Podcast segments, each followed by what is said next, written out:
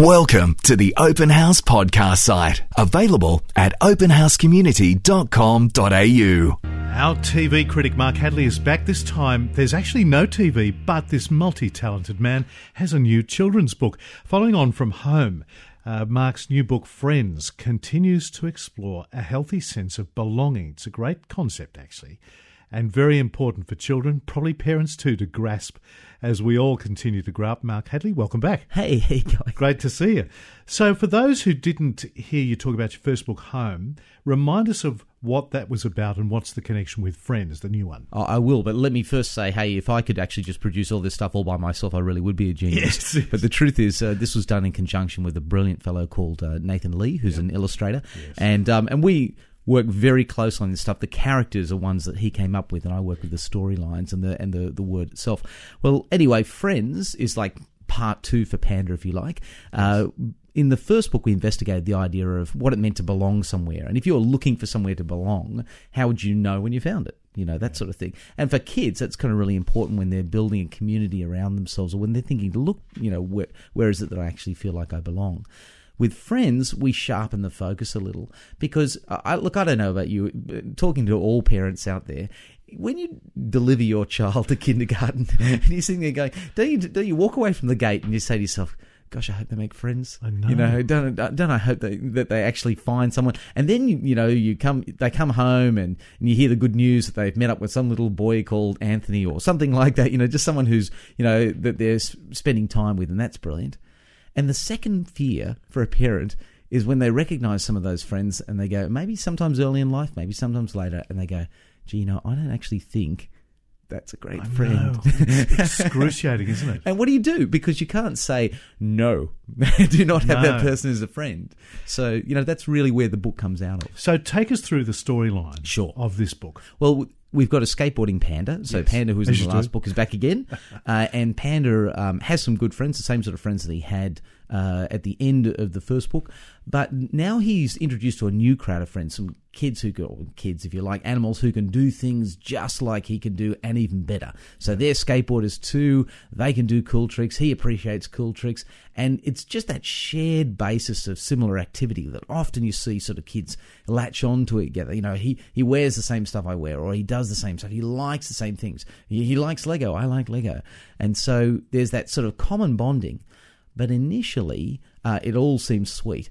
Uh, until he starts to realize that they're actually not that terribly concerned about him, Yeah. or, or more that they, they want him to change, or or the you know when he needs a friend around, they're not actually there for him. And so in the process, there's this sort of separating, which I think parents will recognize. That sort of like ah ouchness that comes when a, a person realizes that just because somebody calls themselves a friend and talks like a friend doesn't actually mean they are a friend. Uh, and so in the book, Panda realizes that um, after a while, it's the people around. In fact, there's a particular character right on the edge of the story that's moved slowly closer, um, who's actually a friend. You know, even he didn't think he was a friend, but he displayed friendship. And why is that? Well, basically because he makes Panda um, an end in himself, not uh, an in a means to an end. I mean, often Yes. look, we all make friends because oh, let's be honest for a second. You know, a lot of friendships begin because people are good for us because they deliver things. Sure. The real nature of friendship is a, a friend that turns around and is actually there for you when you're no longer useful. So, as someone who's thought through this, especially as it relates to kids, what do you think is the most important thing for children to realise in friendships? Look, I think that um, the most important thing about friendship is that kids realize that the that the person that they are with is not simply there in all sorts of times, but is aware of how they are feeling and how they relate to something.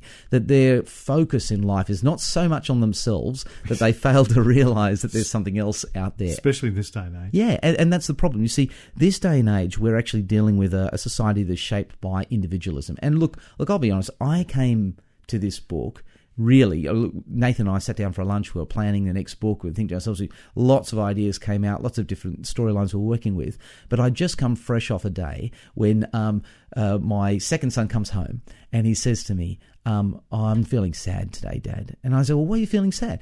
And, you know, just tell me about it. I love any opportunity for my kids to talk to me. You know, sometimes it's hard to pry things out of them. And, you know, he said to me, oh, today my best friends called me fat. And, and for a story, Oh, like, yeah, you sit there and you just go, best friends in the one sentence, calling me fat in the other. They, they nickname him Fatso. In fact, it even works its way into the book. You know, and so you've got that moment where you go, hang on, mate, um, these people that you're calling friends might be there, but they're not really aware of what it is that they are saying or the effect that they're having.